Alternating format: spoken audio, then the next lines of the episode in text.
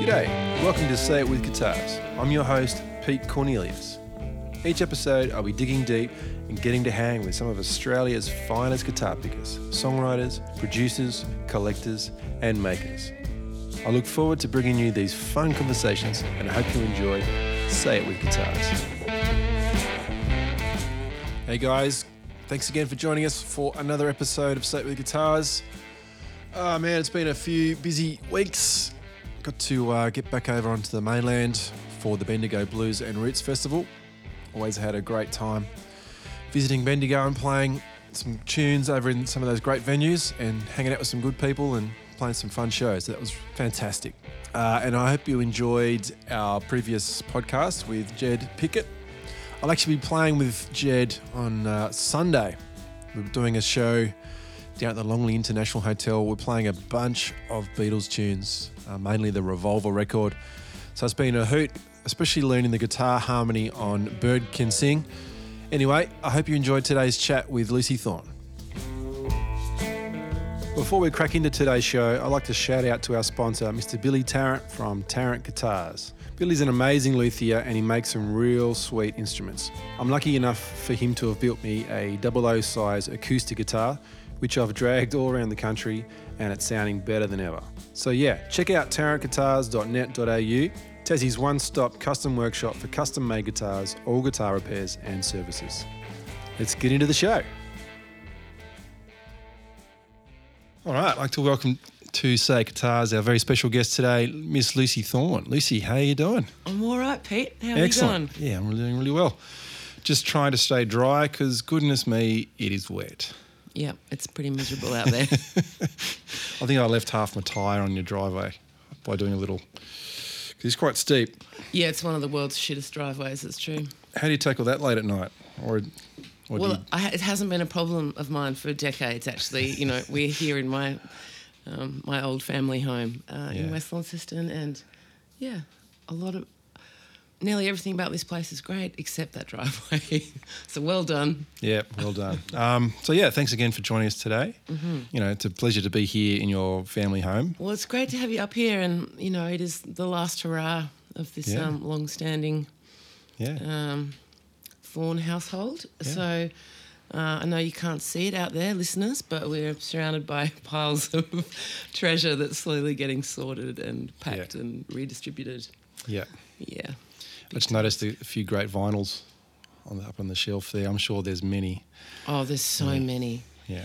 And luckily there is no problem in knowing how to rehome those because that's coming with me. Excellent. Yeah.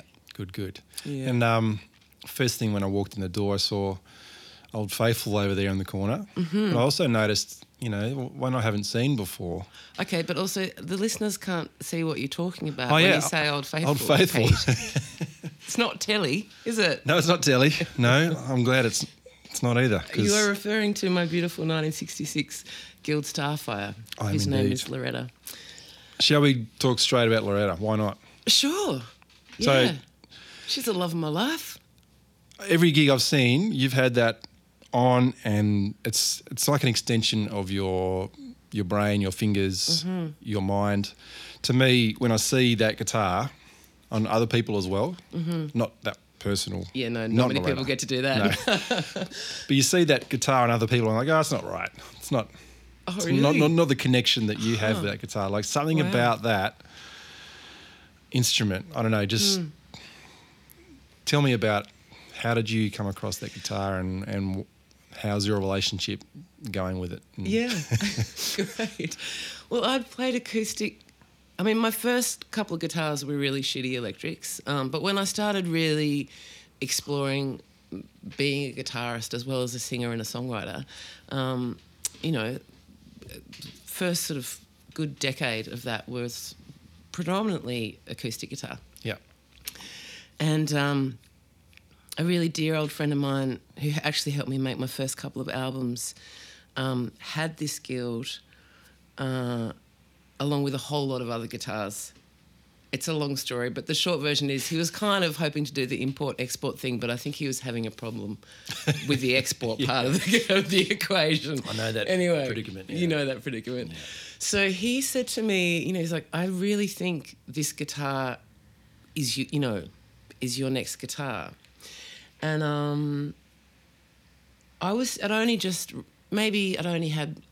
bought a beautiful Phil Carson Crickmore acoustic a couple of years prior to that. And was so in love with that guitar. I still have it. I still love it. Great. But, I didn't see myself. I was like, I don't know if I'm going to play an electric. It doesn't really feel like my thing. And also I was completely broke. Yeah. Anyway, he was quite insistent and, cut me this really friendly deal, said just pay me $50 a week for freaking ages and and it's yours anyway. So that was maybe 16 or 17 years ago, and it did take us a little while. I'm pretty slow in a lot of regards, but they're obviously such different creatures. Every sort of guitar is such a different creature, so absolutely. It took me quite a long time to get my hands around it and work out how to play this thing. And it wasn't until I started writing on the Guild, that our relationship really sort of started to form. And I haven't looked back. There's been a couple of occasions where I've, brought the acoustic out for a gig, but she's my one true love. And I guess I'm a very sort of I'm a self-taught, intuitive kind of player, and over the years, I guess I've, developed a kind of particular sound and the way that I write on that guitar and the way that, the way that I sing and my funny kind of lower MIDI breathy sound and, running that guitar through tremolo and, it's a sound that's kind of really... Yeah. It's a sound that probably has evolved, but it's also at the core the same sound that it was 15, 20 years ago when you first played it. But you didn't quite get to know it intimately enough to sort of trust it perhaps, or to like really to go with what it was. And plus playing through an amplifier, playing an acoustic guitar plugged in through a PA system or whatever is a totally different beast. Yeah. And I don't think that will ever become anyone's comfort, like an acoustic through a PA. Go on, really? Oh, yeah, really. But I think the electric guitar, being a hollow body, it's also got that extra element of surprise, when you plug in, and sometimes a room will just like be your worst enemy. Sometimes a room will be an enhancement. And all the, the kind of gnarly rattles and sort of inner distortions that sometimes she can have, without being amplified. Or there's such great. There's so much scope for, obviously for a whole range of sonic palettes to come out of one of those little guys. So, So did you find yourself writing differently? Like as soon as you became comfortable with that guitar, did you sort of approach songwriting differently? Do you think? Well, it definitely was a great kick up the arse for my playing, because I was trying. I guess, all those years ago I started off just sort of trying to impose my acoustic skills onto this other kind of instrument, and clearly, as anyone would know, that's not actually how it really works. So and as around that time I started experimenting with, with some open tunings, and so I feel like it took a while to feel comfy, being more exploratory and more sort of, I'm a big fan of space, and so it's not like, I guess it's, exploring those kind of tonal capacities of this particular instrument, and how that sits together with my writing. So it's like, lyrically, harmonically, melodically, rhythmically, I've never really... It's not like I don't write poetry for the page, and I don't really play instrumental music, like all those things are really connected to me, for me. So, and it's... It's kind of the best fun ever, isn't it? Trying to make little songs up. Absolutely, yeah. Yeah. It's something I really need to make more time for, is for the creation of songs. I find myself noodling far too much. And come on, Pete, you can't noodle too much. Oh, you know, there's only so many noodles you can really down in one session. Yeah. Because I find myself, I know perhaps I need to listen to other people, perhaps like open my ears and my eyes a bit with other influences, or even reading. I probably should be reading, you know, different things, different books, different authors, different genres, just to sort of get things ticking a bit more. But I find myself, I'm sure I'm not alone in the musical world, but yeah, I find myself just sort of slipping into the same old sort of comfort zone. And sure, yeah. That's where I find... but it's probably, well, I think when I get to that stage, I just go, oh, maybe I should get another guitar, and that might help me, find some creative juices perhaps. Yeah. So that's my, downfall. Nice. It's one of my weak spots. Mm-hmm. So let's go back. Did you run flat wounds on the guitar? Round wounds. Round wounds. Yeah. Interesting. Yeah, and usually really heavy gauge too. Okay. 14 to... 56s or thereabouts. Wow. 14s. Yeah. And it's fun. I mean, it's what you get used to, but... Yeah.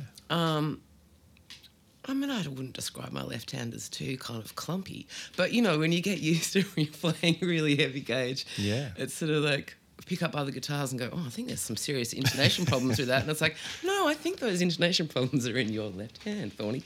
Yeah. But, yeah, so that's how she's... cool. Happily set up. So I guess you can tune down quite easily as well, and then have the tension of those big strings to keep things. She's really happy in Dad Gad. I've been playing some open C tunings, which is, it's a slight push, but it's, that's as low as she'll go. Yeah. But hence this new little friend, which I know you can't see out there in podcast world either, but little Greenie, which is... which is a little baritone. Ah. So that's actually currently tuned to a weird open A tuning. Cool. Which, again, is a whole new world for both my hands, actually, getting my hands around this. But so fun. Yeah. God. Yeah, such a great palette to... Oh. As soon as you start going down below Ds and Cs, you get around the B and A area. Yeah. It's like, whoa, why haven't I discovered this already? And, I mean, obviously I work a lot solo, but my main combo is with the incredible Hamish Stewart on the drums. So, we're sort of a long-standing duo who rarely have a bass player. There are times where we expand the lineup, but, that I can kind of... I'm not getting in anyone else's way if I'm just down that little bit... Mm-hmm. End of the spectrum. Yeah. So it's good fun. Absolutely. And have you found, when I've seen you play, you've been using a Mesa Boogie. Mm-hmm. Do you still play with that, or do you like? No, I haven't got the Boogie anymore. Right. Because some guitar amps don't like it down that low. It's true. The small little ones that we like to use don't like those. Yeah. No, my only amp at the moment is this beautiful little Princeton. And it seems to respond pretty happily. Great. Down there? Yeah. Down there where the guitars don't go that often. That's cool. So is it a normal scale, that green machine? It's a little bit longer. Okay. I don't know the numbers, but it's not... I mean, it doesn't look that much longer, does it? No, it's very, very well hidden. But, it's got a little bit extra length on it to help it and hold itself together down there. That's great. So what brought that on? Was it just... to be honest, I mean, I have been thinking about getting a baritone for a while. Yeah. But just before I came back down here to Tassie, in fact, literally the day I got on the boat, I went to my local guitar shop in Melbourne to get some strings, and I accidentally came out with that because it was really cheap. It was on special. Yeah. So I was like, oh, shit. I did not mean to buy a guitar today. But, did you get the strings? I did, thank you, yes. Okay. I remembered to get the strings. And just last weekend here in Lonnie, I'd been invited to do a few songs. The Tasmanian Poetry Festival was having its first event of the season, which was actually a musical event, doing a tribute to Leonard Cohen and Joni Mitchell. Oh, cool. So I'd signed myself up for doing a few Joni songs. Great.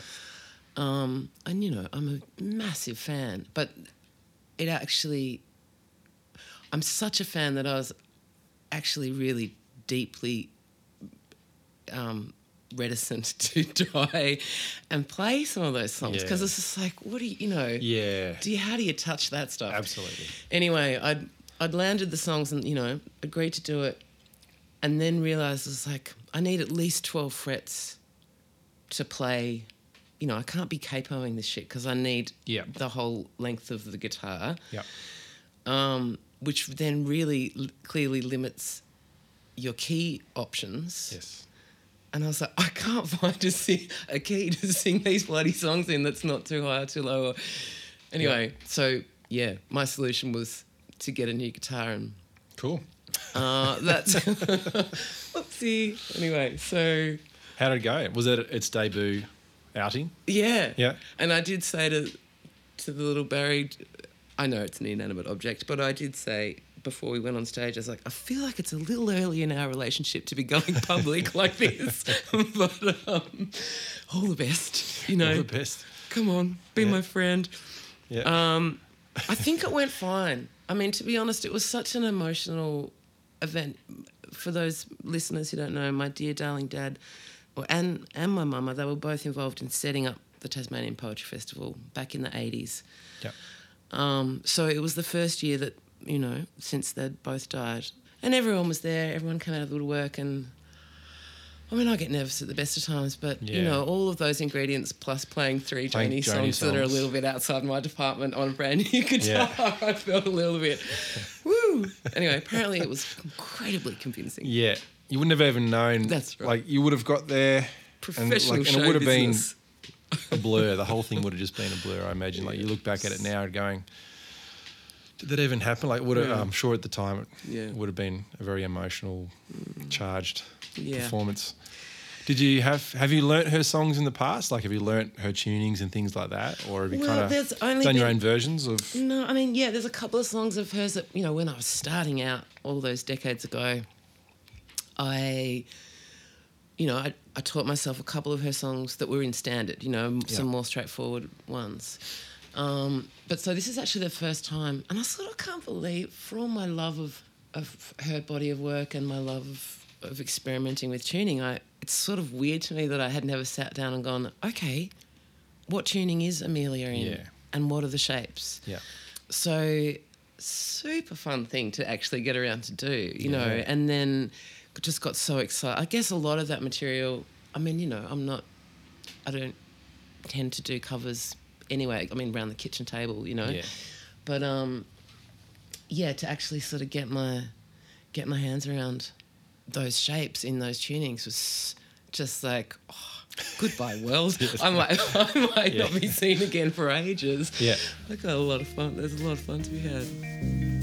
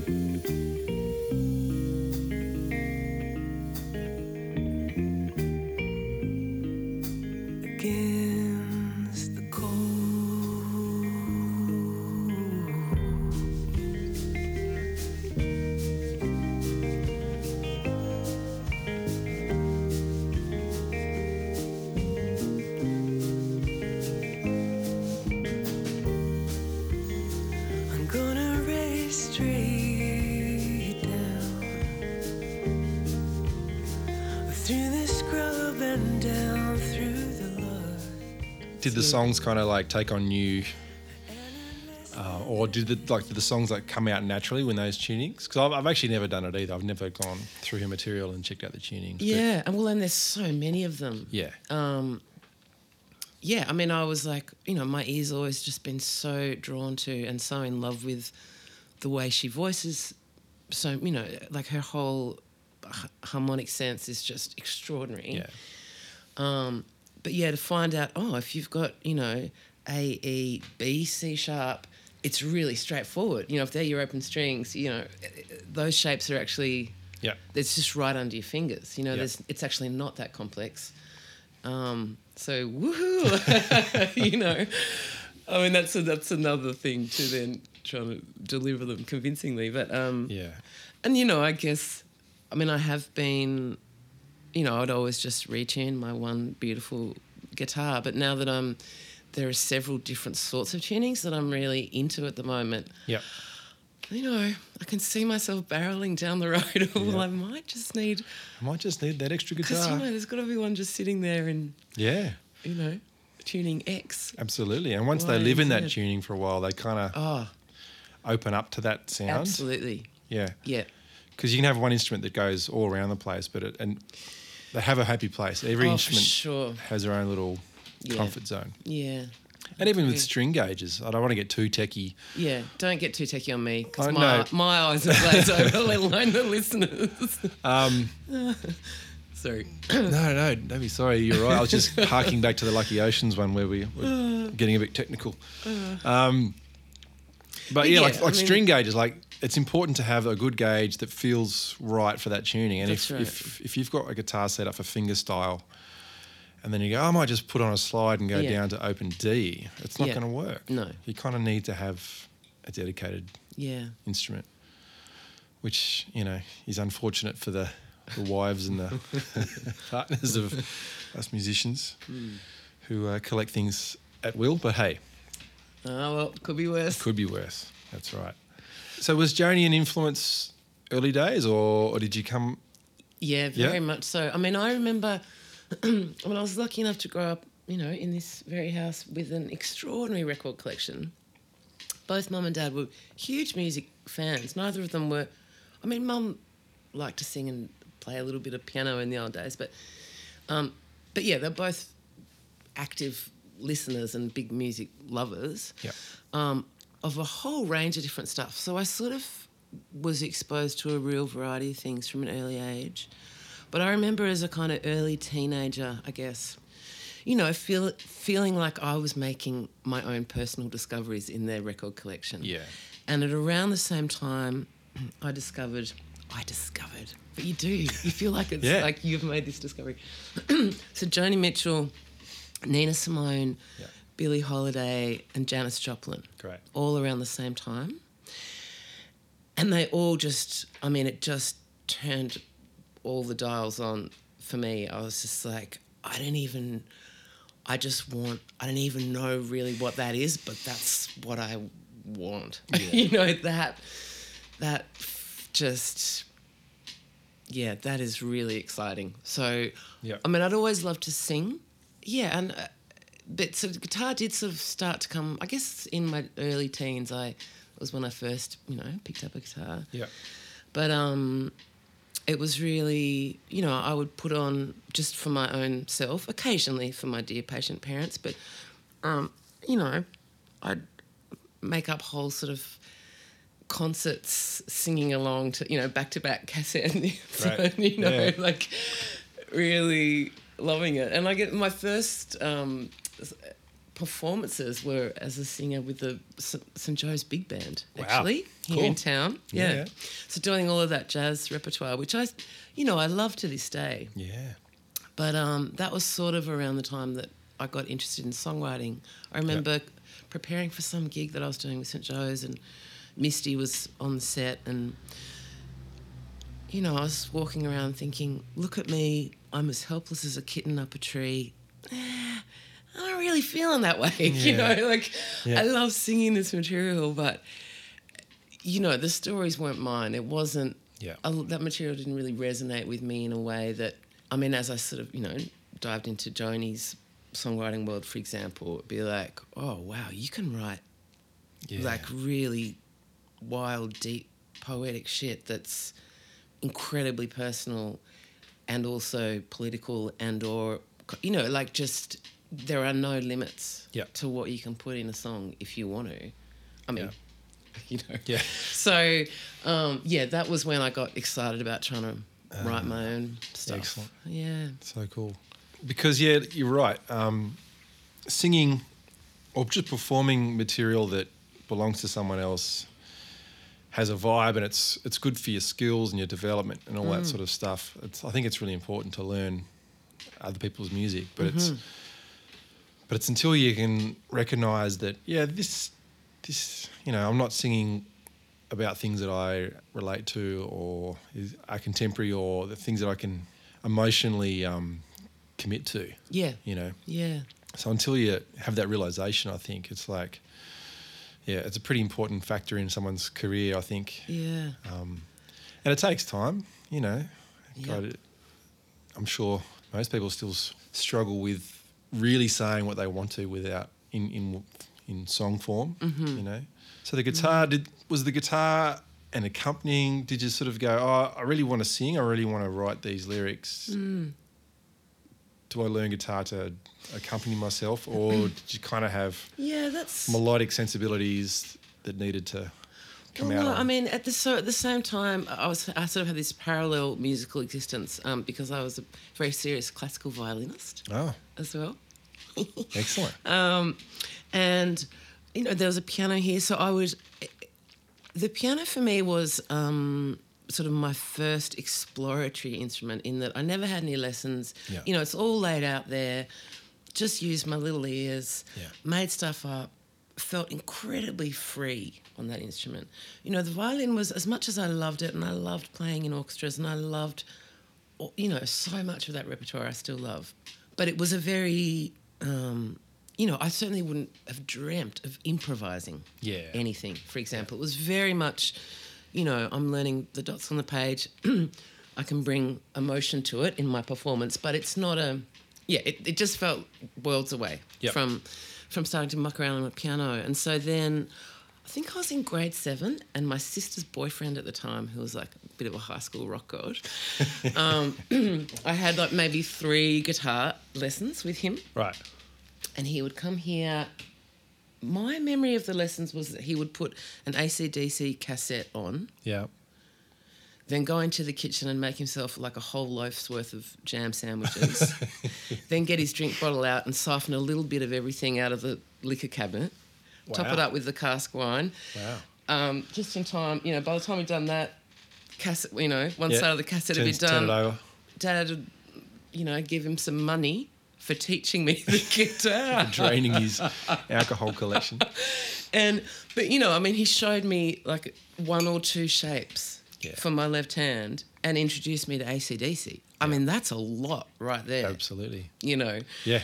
And, I mean, for all of Mum and Dad's variety of stuff in their collection, I mean, there is a lot of rock and roll in it, but I sort of, you know, I was much more interested in Joni and Nina and Miles Davis and, you know, Warren Zevon and Randy Newman were sort of as rock as I got, which is pretty cute, isn't it? Yeah. But so, yeah, I was like, oh, shit, AC/DC, okay. Yeah. So, yeah, that was a pretty exciting, you know, start. You can't really call it guitar lessons though. But it's more of a lifestyle. Lifestyle lesson. Oh, shit, that's true. Anyway, so, and, you know, I mean, I mucked around, wrote a few songs. I guess, you know, it took another few years I guess when in my early 20s, that's when I really got stuck into exploring trying to write, and of course I was dreadful at it for a while, but most of us are. You got to start somewhere, don't you? Absolutely. And I'm just so glad that my younger self was so bloody determined, you know, and gung ho to just want to do it anyway. Yeah, you know? Absolutely. Because here I am all these years later. Yeah. Still doing it. Still going strong. Yeah. Absolutely. How many records have you made, Liz? Is there some that haven't made it to the public realm, or is all your work out? It's all out there. I've released... I should know the answer to this question, shouldn't I? I think the true answer is 9 LPs and a couple of EPs. Great. Most of them are still in circulation. I mean, my very first album is not available. Thank God. Oh, come on. I did discover a little pile that Mum had hidden under the bed in the spare room. Yep. They will not be seeing the light of day, folks. But, so that's quite a lot of records. It is. It's a lot of songs. It's a lot of songs. Yeah. I mean, I've never thought of myself as particularly prolific, but it's definitely... It's been the central thing in my life for so long that, you know, you can have a few years between records and it's still pretty steady, kind of a steady thing. Yeah. Do you remember your first gig here was it in Lonnie, do you think? Your first sort of, you know. I mean, I definitely did my first gigs here in Launceston, but I don't know that I was really doing my own. I mean, after the St Joe's big band thing, I did a few other... I mean, I sang with a couple of other sort of jazz lineups.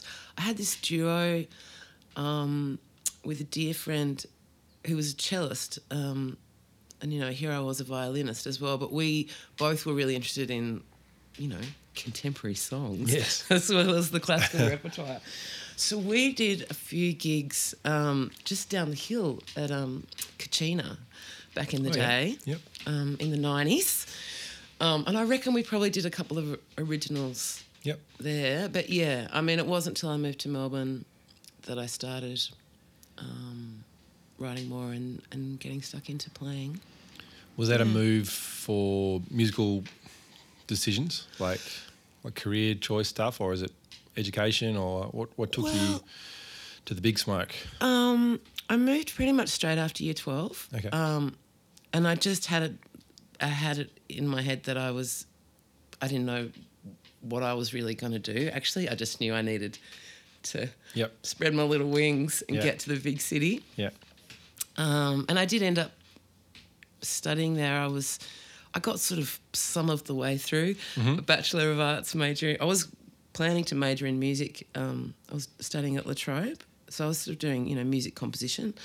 But they actually closed the music department while I was there. So for about 18 months of my part-time uni career, it was mostly being an agitator trying to keep the music department alive. Anyway, we didn't win that one. So I moved over to Melbourne with my best friend. We packed up our little belongings and into her V-dub and got on the boat. And so she was, she's a beautiful musician too. She was studying at VCA. And, I rattled around for a little while, not really knowing what I was going to do. But, I mean, as soon as I moved to Melbourne, I just started going to gigs. Yeah. Yeah. I mean, you know, absolutely. And there was I had no money, but there's so many gigs that were free or, you know, very cheap, every night of the week, any genre, you know. So I just dived headfirst into that amazing community. And, it's been... I mean, I've lived in various other places over the years, but it's remained kind of my enduring home wherever I am, really, in a lot of ways. Yeah. Such a great city for that stuff. And the relationships you would have made with fellow musicians and that sort of stuff, you just can't replace, you know, time spent with those sort of people as mentors or as influencers. Yeah. Or just as friends, you know, far out. Totally. It's such a thing you just can't replace. Yeah. Blinding lightning as a thunder cracks, rumble from graphite sky, half the pressure, twice the speed, drawing down a dark grey line, Palomino black wing 602. Looking for a place to land. Ain't much call for all that land.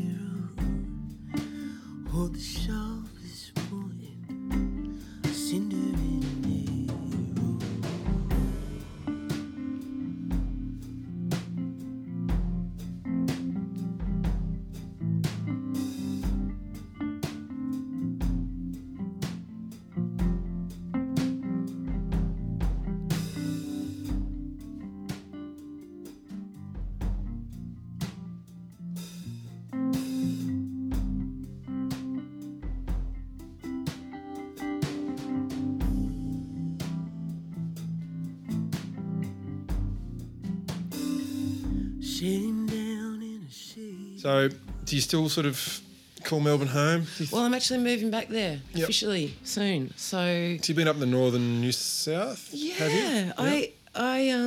I mean, you know, the last few years have been so weird for lots of people.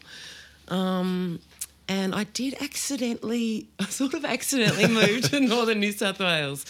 I had been living in Melbourne and then it's a long story, but the short version is I was sort of momentarily a bit homeless and there was a lot of things that were sort of a bit untethered in my world. So I packed up my car, went up north to visit a mate on her farm. So I was like, I'm just going to spend a couple of weeks on her beautiful organic veggie farm, get myself together, work out what I'm going to do next. Yeah. And then when I was there, I got a call from my dear friend Pieta Brown in the States. And she said, this is super short notice, but can I fly you out to do this tour with me in the Midwest and New England and, you know, down to New York City, like soon, like in a few weeks' time? And I was like, that's what I'm doing next. Amazing. So I go to – this is a long answer to your question. No, this is great. So I'm in the States in March 2020 and our last show is in New York City just as the pandemic is just smashing – that part of the world. So it was a really surreal tour. I mean, we got all the shows done. It sort of wasn't... I know I was going to hang out in the Midwest for a couple of weeks. Anyway, I was there for an extra week and then just trying to work out what was actually happening in the world. Anyway, I made it back to Australia literally the day that the borders were shutting. So it was pretty crazy. And I had to... You know, like my car was... up in northern New South Wales and I had to go into isolation for 2 weeks. Yes. So I was like, I checked with the guys at the farm. They're like, I was living in a shipping container there, which was great. Yeah. So I was like, okay. So I did my isolation there and then my quarantine there. And then, you know, obviously the pandemic rolled on. I mean, they were so gorgeous. They were just like, it's so helpful having you here. You know, I was being a part-time farmhand and, you know, hanging out. So... I sort of accidentally got stuck in, but then happily moved to subtropical paradise. Right. And I was there for the best part of 2 years, really. Yep. So. And definitely worse places to be in that COVID period. You know, like it's such a beautiful. Oh man, I mean, it was a weird time, but that got me there. But then I was like, I'm actually the luckiest little kid around. Like. I'm living in this... I've always loved a shed or a cabin. You know, I've spent a lot of my life living in kind of strange structures out the back of other people's places. So this is this beautiful 40-foot, you know, pretty sweet Renault shipping container. Yeah. And obviously for a full-time touring musician who can't tour, it's like, you know, I did a direct labour exchange, so I helped them on the farm. Cool. For my rent and all the organic veggies I could eat and sit on the porch with the guitar and, you know. And that's so good to do that, to sort of reset, sort of defrag and just go, okay, cool. I don't have to rely on shows. I don't have to rely on writing. All I got to do is help these friends of mine on their farm. Weed the carrots and... Yeah. And just live a simple existence. To be able to do that, and I guess looking back now, you know, things are always different when you're in the thick of it, but, you know, good old hindsight. Yeah. So maybe let's touch on that tour you said you did with Pieta Brown. Mm-hmm. So now her dad, I've got one of his records by... Greg Brown. And you guys did a record called Love Over Gold, right? Yeah, well, that was our band name. So... Was that a Dire Straits sort of like... It's a direct nod, yeah. Okay. And in fact, I mean, Pieta's toured with Mark Knopfler over the years and so she... I mean, I guess, you know, both of us have only ever really worked under our own names, you know. So when we decided to make this collaborative album, we're like, how fun, let's have a name, you know. Yeah. And then went down the weird spiral that I'm sure everyone endures. We're like, oh, yeah, but what is it, you know. Yeah. Anyway, so when we decided on Love Over Gold, Pieta was like, we should maybe ask Mark if that's okay. And I was like, yep, okay, great. Anyway, he gave us his blessings. Oh, great. So, but yeah, I can't believe that record was nearly 10 years ago. But we are I couldn't find. Is it streamable, or do you have to like have bought it when you guys made it? Yeah, look, my digital housekeeping is not my strong suit just at the moment, and I'm aware that that is a very hard record to find. I was wondering if it was a label thing or... No, so we did it independently. I mean, we did release it through Vitamin, who used to do all my distro, but they don't really exist anymore. Yeah. But I mean, yeah, so all of my records are on Bandcamp, but we haven't put the Love Over Gold one up there yet, but soon. Thank you for the reminder. Excellent. I will get onto it. Yeah. It's such a pretty record, you know, and we've been talking... In fact, I was almost back there. Life just sort of got a bit hairy and lumpy and has gotten in the way. But, there will be another project that we're going to cook up sometime soon. Yeah. So that's pretty exciting. I look forward to hearing that. Mm-hmm. The goodness that comes out of that. Mm. How did that come about? Was she in Australia? Yeah, I mean, that's a long story too. But years before I met Pieta, a friend gave me a mixed cassette that had a whole lot of different stuff on it, and there was one song of Pieta's on it, and I was so transfixed by this song and her voice, and I just... You know, I wore the tape out and I was like, who is this woman? I must hear more, and I feel like we're friends. You know, like I just had such a crazy connection to this one little piece of music. And the friend had given me this cassette as like a travel tape because I was travelling Europe at the time with my Walkman, as one did. Yeah. Anyway, so I was trying to track down Pieta's records. I found a copy of her first album in a shop in London, and I listened to that. And it took me a while to find anything else of hers. Anyway, fast forward a few years, quite a few years, and I'm, working with Vitamin Records, and Glenn Wright, who ran that, also ran the Mullen Music Festival. And I remember just having a conversation with Glenn one day about the next lineup, and did I have any... he was just picking my brains about who should he book. Yeah. And I was like, okay, this is how I can get Pieta Brown to Australia. So I put Glenn on to P, and then, again, it took a couple of years for it to actually happen, but that's how Pieta and Bo Ramsey first toured Australia. Uh-huh. So they played at the festival. They did a handful of other shows around the country, and Hamish and I opened some of those shows. Great. So that's when we first met. But, I was coming in as a super fan. Yes. And of Bo's as well. Yep. And I remember when not long after they, flew home to the States, and then Pieta sent me this email, this incredible, beautiful letter saying, amongst other things, she said, I hope you don't think I'm crazy, but I can't stop thinking about... Because she came, she obviously heard me and Hamish play and... Yeah. So she just sort of pitched it to me saying, I don't know what shape it's going to take, but what do you think about us trying to do something together? Sure. Yeah.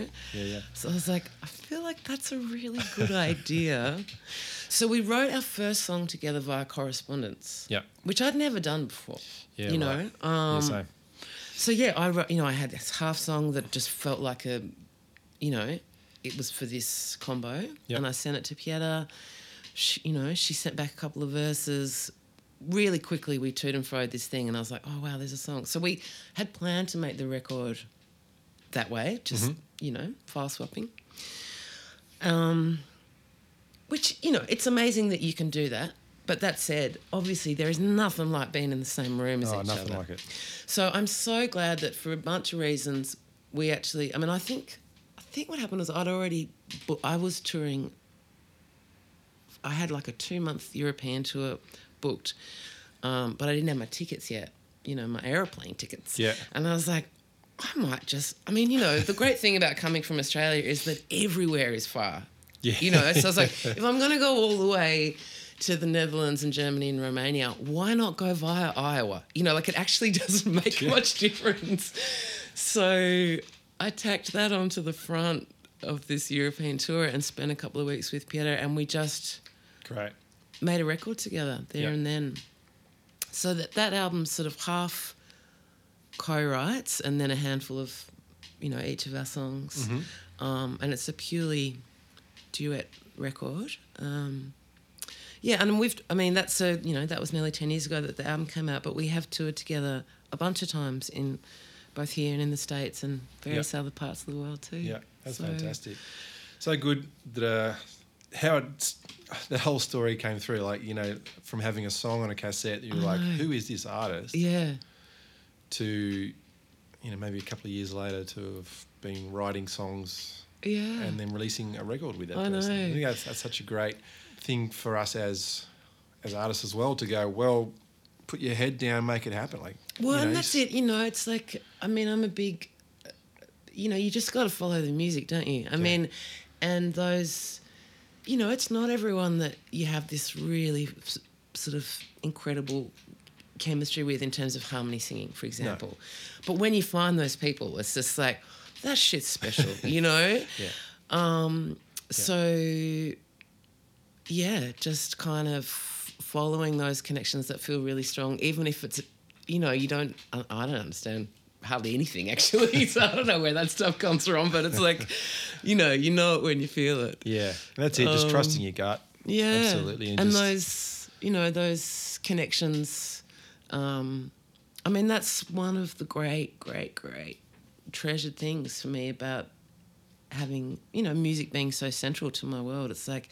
the camaraderie and the community and, you know, it's such a precarious line of work in a lot of ways, but it is so rich in all of that, you know, in those connections. You know, like I think of, you know, Hamish Stewart, who I've worked with for nearly as long as I've had that guitar. And, I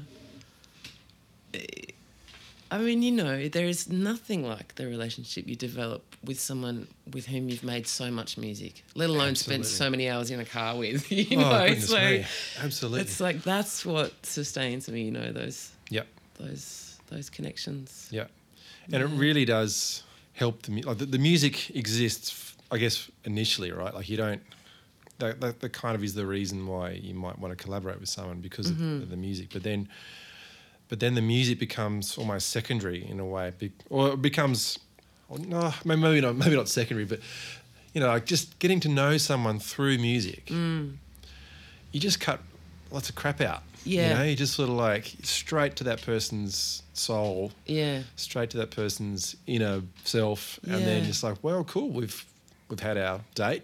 Yeah. You know.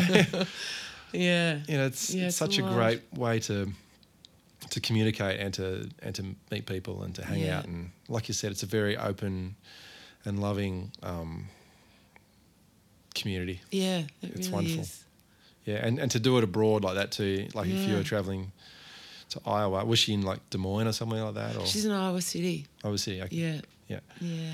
Well, that's such a great experience in itself. Let alone absolutely working with someone like that. So that's so cool. Yeah.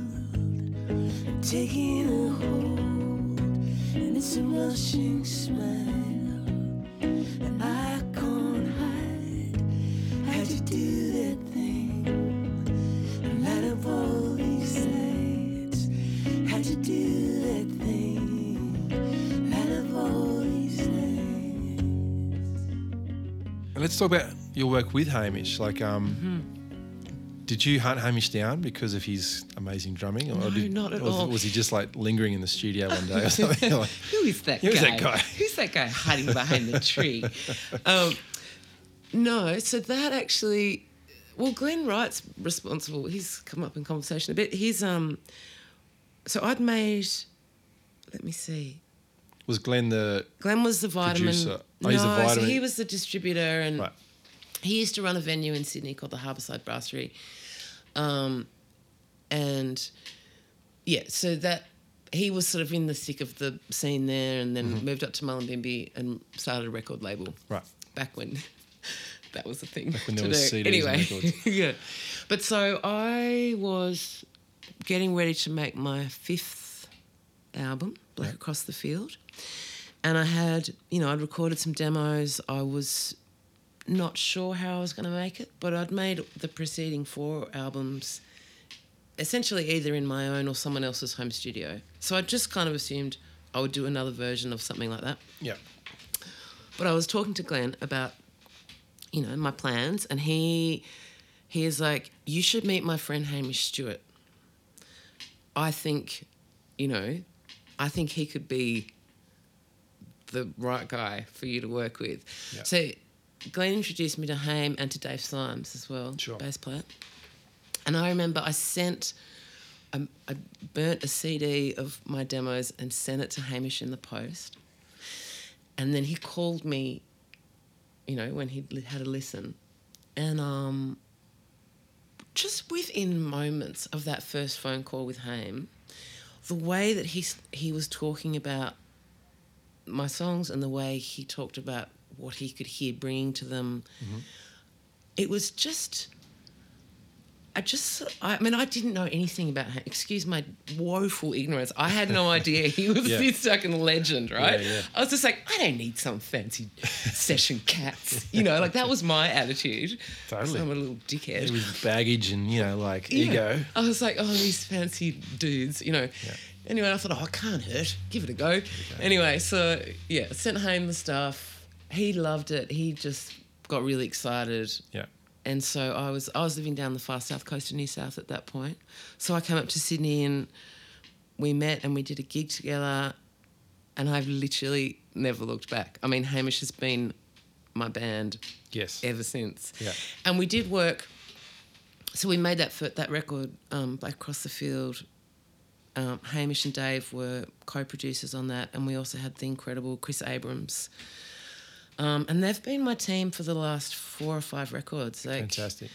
So, again, I just feel like I still pinch myself sometimes. I'm just like, I mean, you want to talk about being a fan of someone. Chris Abrahams is like,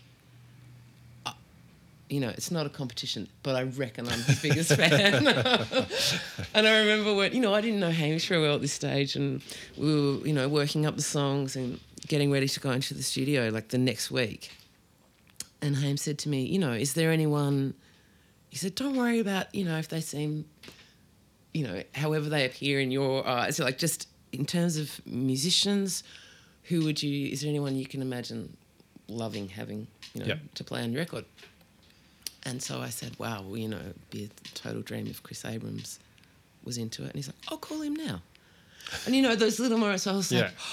I mean, I still remember thinking, what? Really? You know, which is really cute now because, of course, everyone is just a person. And if, I mean, you know, and I knew it's like they're not going to do it if they don't want to do it. You know, that's like exactly right. They got, if they feel like they've got something to bring to the party, then I cannot wait to hear what that is. Yep. And that's kind of how I've rolled ever since. But, yeah, they've been my A-team. That's so good. Which is pretty... And Haim and I actually, our first duo show was an accident because that was, I think it was maybe a year after that album had come out, and we'd been touring as a 4-piece, you know, as much as I could afford to do. Yeah. God damn the maths. But I'd been booked to do a solo gig at the Darwin Festival, and Haim was up there playing with another act. Yeah.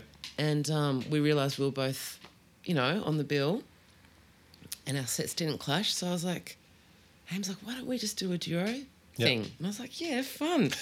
Anyway, so we play that set, and I don't know who said it, you know, if we both said it or who said it first, but we definitely looked at each other at the end of that set and was like, think the rest of the band just got fired. Yeah. And, yeah, we've been predominantly a duo ever since. Wow. So. That's so cool. Yeah.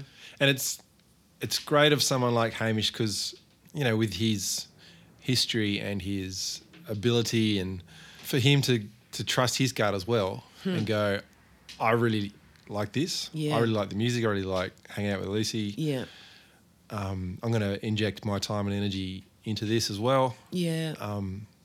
It's and for someone of his caliber and God, there are so many bitter old musicians out there. I know. You know, right? But for someone to go, no, I'm excited by this. This is cool. This is a thing. I'm going to pursue and I'm going to commit. Yeah. Such a great thing to be a part of. Amazing. Yeah. You know, and I mean, you know, clearly Hamish's musical skills are just completely off chops. I mean, he, you know, is the most amazing player. Yeah. And such a lyrical, painterly accompanist, as well as being able to smack out a groove like the best of them. Yeah. But even if he was a pretty shit drummer, I would have that guy on tour because he's so hilarious. And anyone who spent time on the road with grumpy or, you know, otherwise difficult humans knows that is a whole kind of special, you know, he's one of the most buoyant and hilarious humans in my life. Yeah. And then he happens to be an absolute legend of a drummer as well. He's like... Yeah, he's got that up his sleeve. It's weird that that's almost the bonus, you know? But it's true. Yeah, it's golden. Yeah. I almost went to New Zealand with him, with Tony Swain recently. Huh. Because of Big Roy passed away. Very sad to hear about Big Roy. I know. What a sweetheart he was. Oh, he was an absolute legend. Yeah. Yeah. Amazing person and smart, amazing funny, player. Generous, wonderful human. Yeah. Wonderful human. So we've all lost out on Big Roy. Yeah. But I was going to head out to New Zealand with Swaino and Hamish was on drums. Mm-hmm. But I had a gig committed already and I was like, I had to, you know. Yeah. I had to be strong and can't do it at all. But I'd love to play with Hamish again in the future. Well, not just play, just see him play or just hang out with him, have a cup of tea and hear some stories. Or no shortage of them. No shortage of stories. Absolutely. Yeah. It's such a good thing to try and, you know, we all try and have that, I think, don't we? That relationship with someone you don't even have to sort of speak to. You know, you can just be on stage with someone and you get to know them so well that things just develop the way that they're meant to and absolutely you can read each other and it's so dynamic. It's magic. It sure is. Actually, speaking of dynamic, I remember watching you and Hamish must have been at the Falmouth Community Centre. Oh, yeah. Tiny little intimate venue where it would have been, what, maybe 30 of us? Yeah. Is that with when Jimmy Dowling was touring with us? Was it that? Oh, yeah, it was with Jimmy. With Jim? Yeah. Yeah, and bloody, you. Yeah. Yeah. So, like, scattered with beanbags everywhere and just... Yeah, classic. Hearing you guys just in an unamplified space, pretty much. Yeah. Like, your vocals, that was it. Yeah. And just, like, the roar when it like, reaches its peak. Yeah. And then, like, it's subtle... Yeah. Oh, my God, I was so... The full throttle to the pin drop spectrum. It's really... Yeah. I know. Yeah, special moments like that And I think unamplified music is such a reward or a treat. I know. You know, like we go and see, not we, I haven't seen many big gigs for ages, but, you know, this stadium bullshit, you know. Like, who wants to be honest, I've hardly ever seen any big shows like that. I mean, I have seen a few, but, definitely as a punter as well as a performer, I mean, it's just a totally different thing. You know, if you're... dozens of metres away from the first audience, you know, and there's shitloads of them. Yeah. It's like, I mean, that's, you know, that can be really exciting and a whole other thing. But for me, I'm just a real sucker for that, you know, the energetic transmission that happens in a small space with minimal amp. Like, basically the amplification is just so that someone can hear what I'm singing at the back of the room. Yeah. You know, like, yeah. I mean, sure, there's been plenty of situations where we've had mics on Hame's kit. Yeah. But, you know, I always say, you'll be surprised, please. Like, we just want to be, when we're quiet, we're so weirdly quiet. Yeah. And when we're loud, it's a bit scary, but trust us. Yeah. You know, this isn't me talking to an engineer, just going, it's okay. You know, like, let us ride that. And yeah, I mean, I'm, because when you get, if you're getting liftoff and it's really happening, and there's however many people in the room, 5, 50, you know, whatever it is, it's like, if they're digging it and you're really digging it and it's all working, it's like, there's actually nothing quite like whatever that is, yeah. You know, that transmission. Well, it's like an equal energy between everyone, because everyone's in that moment. Yeah. Whereas you get to there's no separation in that way. There's no separation. You get to a big stage or a big environment, you know, you might have 10, 15, maybe 30% of the people really engaged and in the same moment. Others are probably just there having a beer and just talking some shit to their mate or whatever. Yeah. But when you get a small environment and you get 100% of the audience in that place. Oh, it's such a it's a special. It's really fun thing to do with your time. Pretty much the best. And you got a newish record, I noticed. When I say newish, look at my face. I'm like, do I? well, newish as in, like, you know, in the last 5 years. My most recent release. Your most recent release. Yeah. There's not many guitars on it. Is there a guitar on it? Yeah, I play guitar on maybe 3 or 4 songs. Okay. Yeah, and it is my most recent release. My face just went like that. Sorry. I was like, oh, my God, so much has happened since that album came out. I just can't even really remember it. Sorry, I should have set that up better. No, that's good. So it's good for me to remember. Did you lock yourself in a cabin somewhere with a keyboard? Is that kind of how it came about? Yeah. So the album's called Kitty and Frank, and it's a concept record, which is still vaguely hilarious to me. I did not set out to do that, but it's a really long story, but the short version. No, I'm not even going to tell the story. I'm just going to say I had this. I'd written one song for these two characters who were real people in history, right. And. So I'd written this one love song for them, and then maybe a year went by, and then I wrote another one. And then their whole story, I have to just give you a little bit because no one knows what the fuck I'm talking about. So my mate Craig Lawler runs Blind Freddy's Bushranger tours out the back of Canoundra. Right. And I got a sort of complimentary tour when I was passing through doing a show in Goolagong one time, as you do. As you do. Mate, Craig is a truly fabulous storyteller and sort of bushranger sleuth / nerd, right? What a guy. I know. Such a great storyteller. So he sort of regaled me with this whole story, including, you know, a part of his story was this love story between Kitty and Frank. And Frank was Frank Gardner, who was by all accounts, a terribly handsome and charming bushranger. And Kitty was a young colonial woman who'd grown up on the banks of the Lachlan in central western New South Wales and, you know, was married off quite young. Anyway, white fellas discover gold. There's a big gold rush. Part of the influx is Frank. Short version is they meet each other, they fall madly in love, they run away together, and they do not live happily ever after. It's just the most epic, tragic, romantic, fabulous story. Wow. Filled with incredible, you know, side stories and you name it. So after having written a couple of songs for Kitty and Frank, I, you know, it sort of wouldn't leave my little songwriter's brain alone. Yep. So I was like, shit, I think there might be a whole record's worth of material here.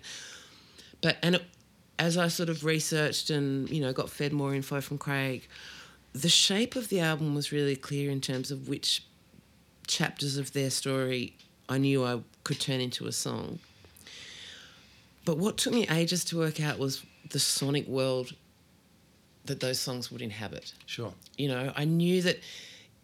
I mean, I didn't really... This was not the primary motivation, but I was like, you know, if you give someone these basic ingredients and say, I am a folk singer, I am writing about bushrangers, people are going to go, oh, well, there's going to be banjos and lagerphones and, you know. Yeah, it's sort of got a template already, hasn't it? Yeah, and I just knew that I didn't really want – in some ways this was going to be my least folky record. Yep. Not that I think any of my records are very straightforward folk. I've never been able to categorise them very well. Anyway, that's not my job or my problem. Moving on. But, yeah, so I did. I borrowed a friend's, like, little shitty MIDI keyboard and sent myself off to a little shack in the bush and just started mucking around with crazy synth sounds and writing riffs and, you know, and having this sort of really exciting lightning bolt moments where I was thinking, I don't even have to... I guess every other album I was filled with songs that I'd been touring, that I'd been playing out. They'd formed themselves over time. Yeah. Then I'd go into the studio and play them all. Yeah. And I'm like, actually, no, I'm going to write this album with, you know, my dream team band. Yeah. I was like, you want some really good synth playing? You know, Chris Abrahams can do. You know, like, I don't have to sweat not quite knowing how this song goes yet if I can just make the... So, yeah, I'd never kind of shaped up demos in that way knowing that they were going to first come to life in the studio. Yes. So fun and so interesting for my... I mean, you know, whatever your normal kind of shtick is, it's so, clearly so good for you to just break out of those patterns or those... It'd be so freeing. Yeah, so... And to not have to go out and play them with a band or with a duo. Yeah, to try and kind of form them up. It was like, no, this is an album that's going to come out of... It's going to be made in the studio first and then I'll work out how to deliver it later. Yeah. And, you know, some of the songs I have been playing out, like I said, there are a few that I wrote on the guitar. I think there's... No, none of them go that way. There's a few that I... you know, then tried to reinterpret onto the guitar so I could deliver them more convincingly if it was just me. Yeah. But I also embarked on this whole... I mean, I play quite a lot of keyboards on that record as well. Yeah.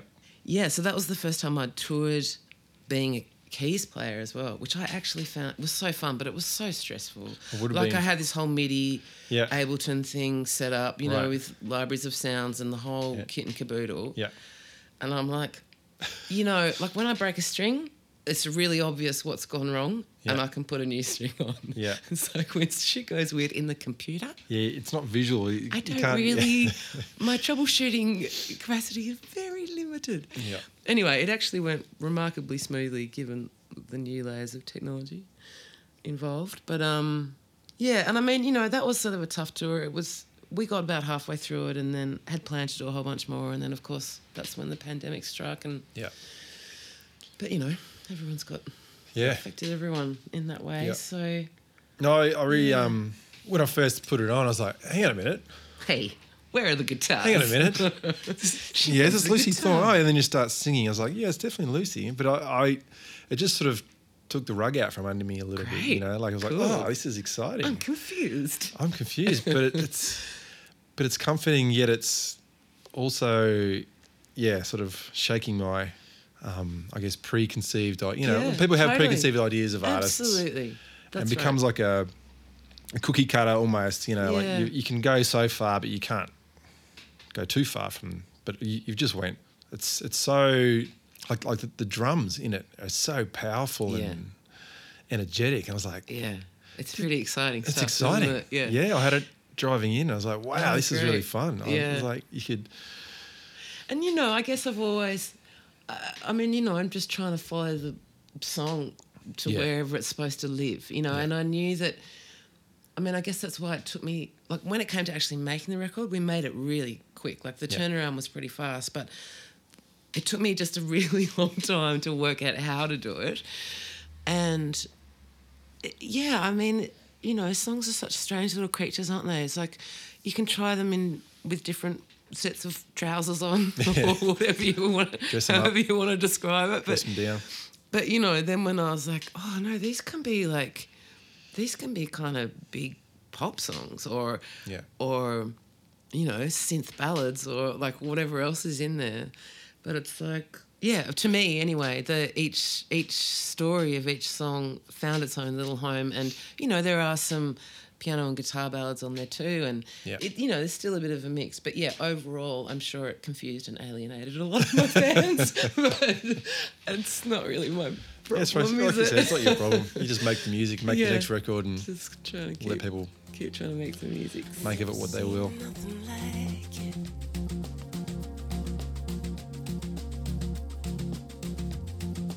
Things are changing every day. It's turning up in the dirt and gravel, flashes in the riverbeds and the clay. They say it's wild, the veins keep stretching.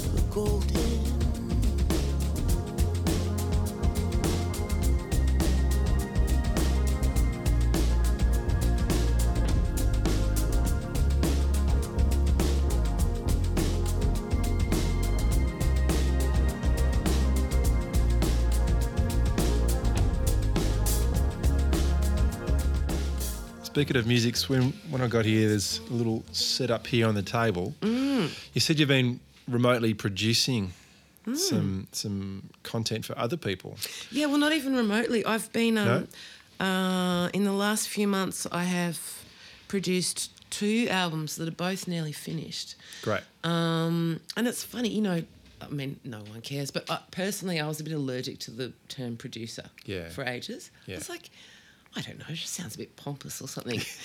And I guess because I've only, you know, I've made my own records and every, you know, I've been like the fucking queen of DIY for a couple of decades. Yes. So it's like, to be honest, I'd never actually separated out all of those things that might fall under the producer's umbrella. Yeah. It's just like, that's just stuff you do when you're making a record, you know. Yeah.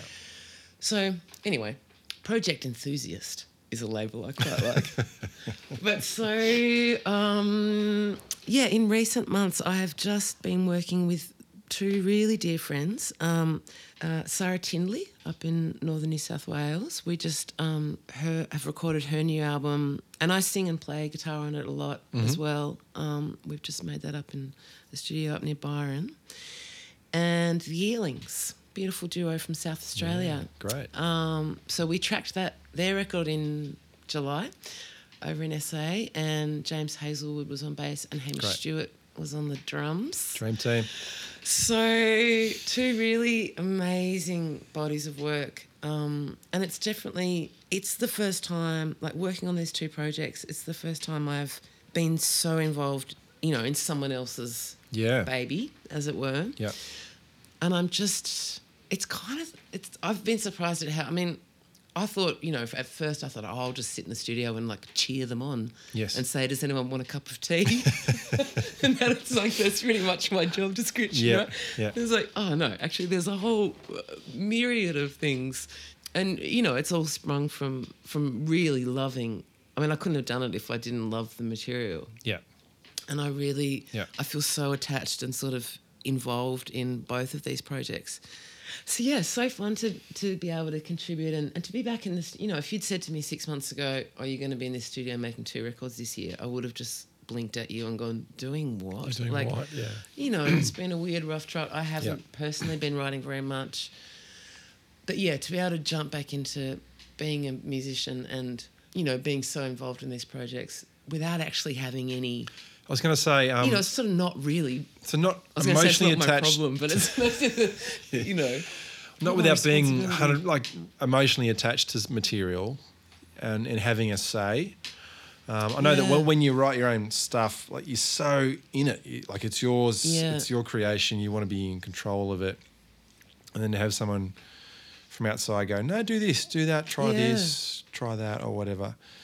I know as an artist... You almost feel confronted, or you sort of doubt. You start doubting things, perhaps, or I suppose different personalities take it different ways. But for sure, how have you gone in that regard as an outside? I know you said you're friends with these people. Well, that's the thing. I don't feel very outside. Like, I feel like it would have been a very, like, if someone had shipped me in to produce their record and I didn't know them, or anyone in the crew, that would be.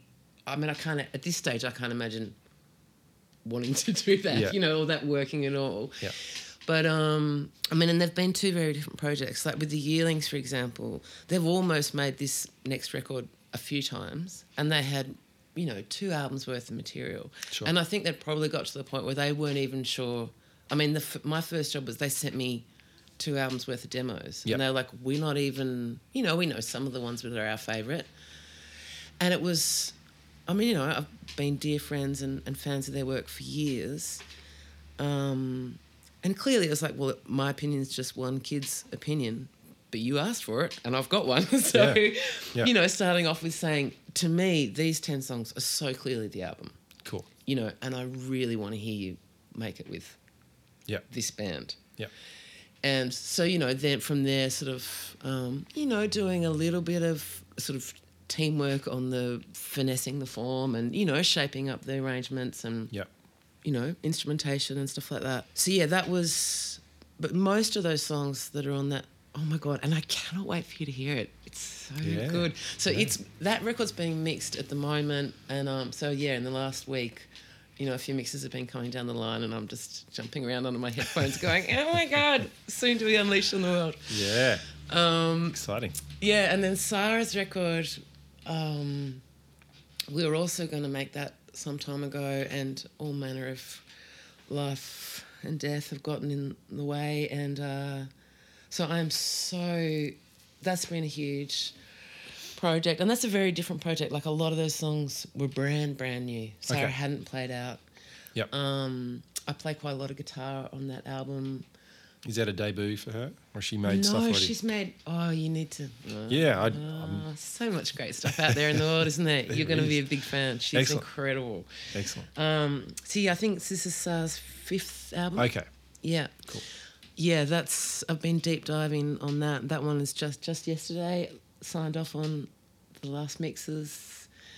And again, I'm just beside myself with the excitement to share it with the world. So, yeah, that's been 2 incredible kind of, you know, re-entries into the realm musical activities. Yeah. So did they come from, I guess, just were they shopping around for people, or was it just like a conversation you guys had at one stage and went, oh, yeah, we really trust Lucie's judgment and maybe we should get involved? Because... Have you done such a thing before? Like, no, or is this like a whole new... I've done that on my own projects, but I've never been involved in someone else's record in that way. So, I mean, I think for both projects, it all started just from conversations about, you know, these beautiful songs and how me just being a kind of keen pal saying, "Come on, make the record. How are you going to do it? Who's going to be on it? What songs? You know." Yeah. And then I guess, you know, both the Yearlings and Sara are, you know, love my work and what I might bring, you know, my general kind of sensibility or my general approach. So, you know, not wanting to kind of ship in some, you know, boofy bigwig or something, but just to have that, you know, to have a sounding board, to have someone who genuinely loves the shit that we're trying to make and... you know, we know each other well enough that the comms are really easy and clear, and it's just all about making the most beautiful version of these records that we can. That's great. It's such a joy, you know, to be a part of. Yeah. And also hilarious. Like both crews are just some of the funniest, most fabulous humans. So, yeah.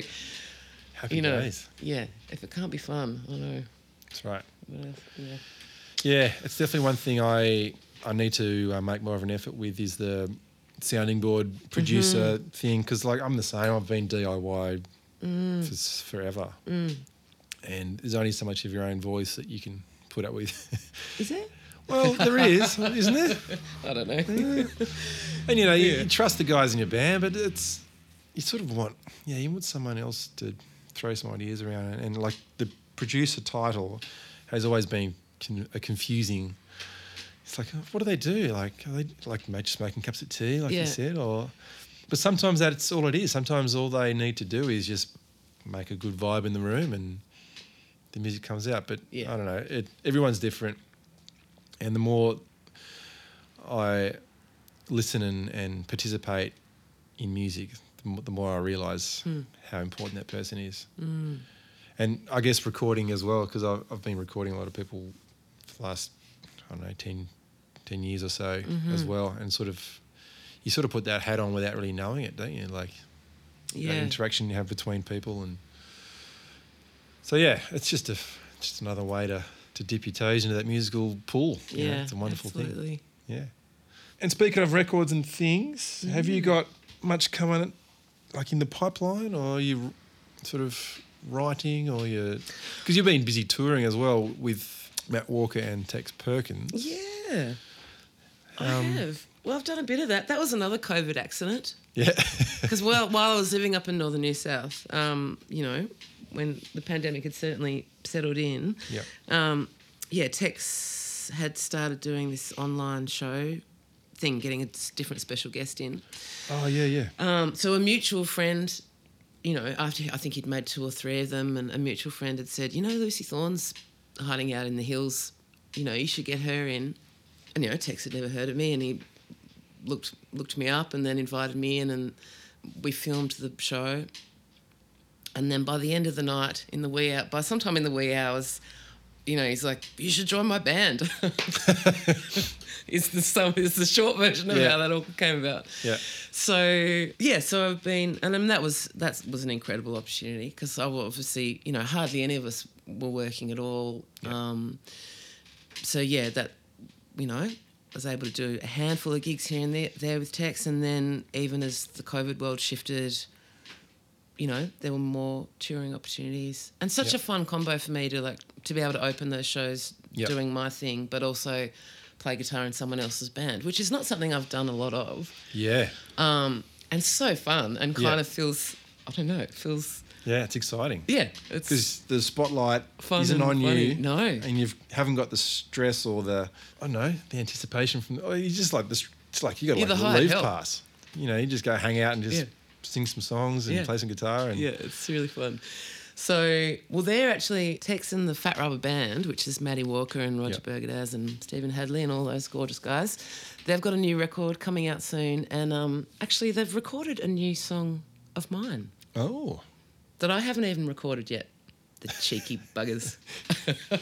But I did, no, they have my permission to do that. Good, In fact, I sing on it a little bit too. So...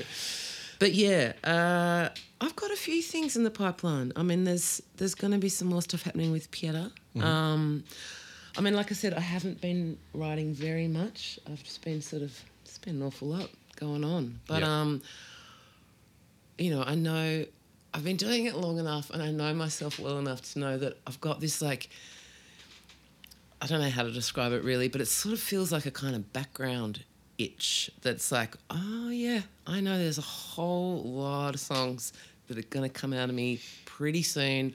Yeah. Just need to settle myself down somewhere. Yeah. Shut a few doors and say goodbye to the world for a little bit.